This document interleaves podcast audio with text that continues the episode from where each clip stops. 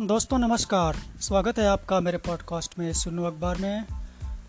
दोस्तों, आज का एपिसोड देश में मनाए जा रहे आज़ादी के हीरक जयंती साल, यानी स्वतंत्रता दिवस के पचहत्तरवें साल के बीच चल रहे आज़ादी के अमृत महोत्सव काल में मध्य वर्ग की भूमिका को जानने को लेकर है। स्वाधीनता संग्राम के दौरान से स्वतंत्र होने तक उनकी भूमिका क्या रही और आज के अमृत काल समय में उनसे अपेक्षा क्या रख रहे हैं? इस लेख के राइटर महोदय, वित्त मंत्री पी चिदम्बरम जी, पूर्व वित्त मंत्री। चलिए बढ़ते हैं और ये रिपोर्ट सुनते हैं, लेकिन उसके पहले एक छोटी सी कविता सुन लेते हैं। मानसून का समय चल रहा है, बरसात का चौमासा चल रहा है, वर्षा ऋतु का, और उसे से संबंधित एक कविता छोटी सी है, वो मैं पहले आपको सुना दूँ। मैंने किताबों के पन्नों में कई बारिशें लिखी हैं, तुम पढ़ना कभी ये पलके भिगा देंगी। हर बूंद में इसके एक लफ्ज़ छिपा हो जैसे ये बारिशें जब ज़मी छूती हैं, गज़ल हो जाती हैं। वो पहली बारिश अब भी याद है मुझे, उस गीली मिट्टी की खुशबू की तरह। तो बारिश के सौंधेपन का मज़ा, उसके याद का मज़ा, करती ये कविता और अब बढ़ते हैं अपनी रिपोर्ट पर। चिदम्बरम जी लिखते हैं कभी कभी मैं सोचता हूँ कि क्या भारत में सचमुच कोई ऐसा मध्य वर्ग है जिसमें संविधानिक सुधार, सरोकार और सुरक्षा से जुड़े मध्यवर्गीय मूल्य हैं?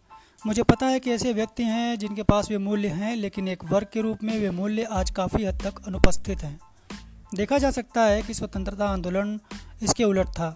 उन्नीसवीं सदी के भारत में अमीर लोगों की संख्या बहुत कम थी और बाकी लोग गरीब थे।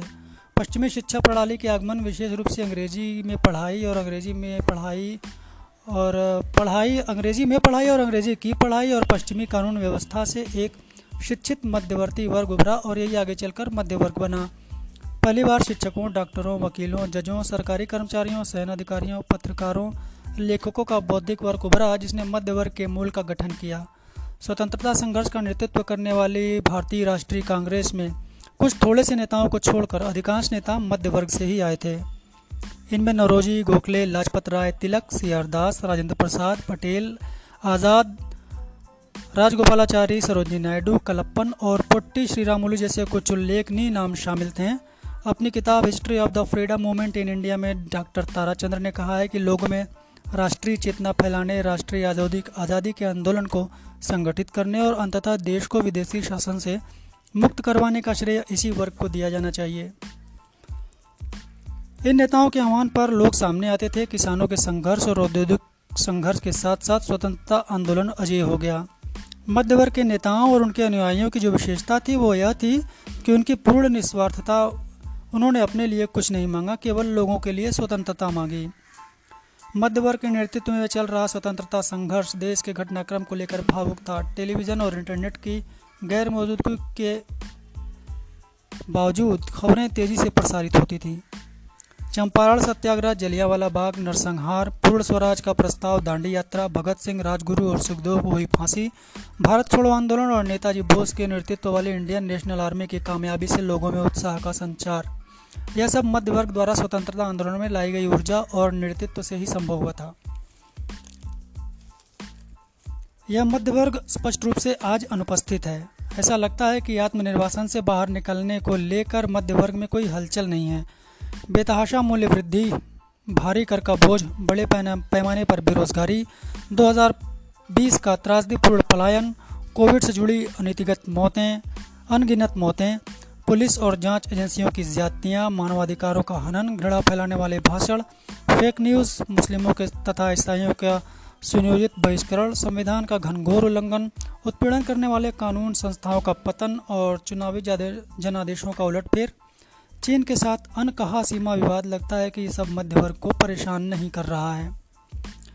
जरा हाल के घटनाक्रमों पर नज़र डालिए। नाना पोटले ने फरवरी 2021 में महाराष्ट्र विधानसभा के अध्यक्ष पद से इस्तीफा दिया। विधानसभा नियमों के मुताबिक विधानसभा अध्यक्ष का चुनाव गुप्त मतदान से होना चाहिए।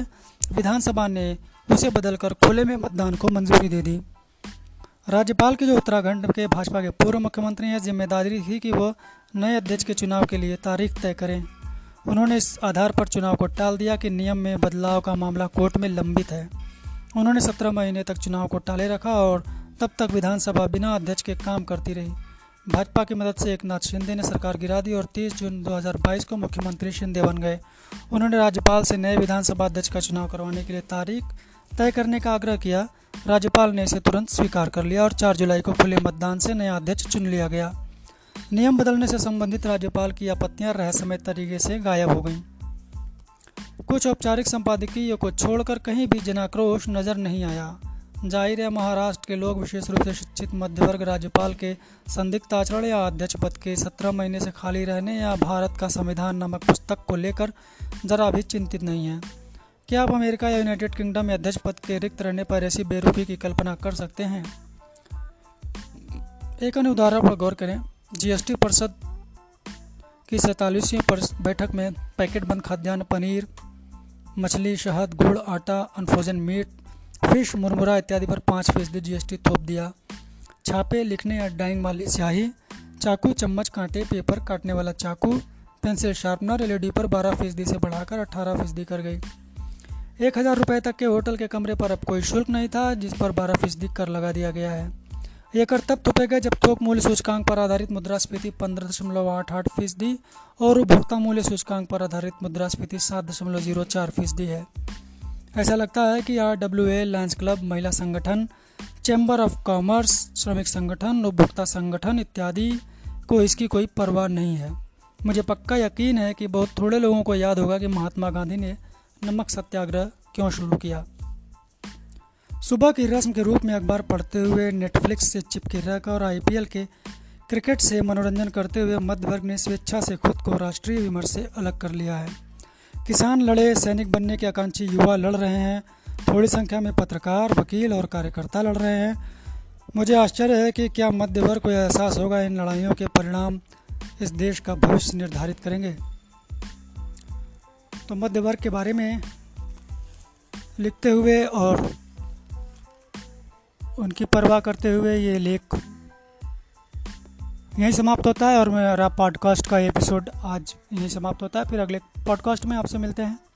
तब तक के लिए विदा दीजिए विदा दीजिए। धन्यवाद।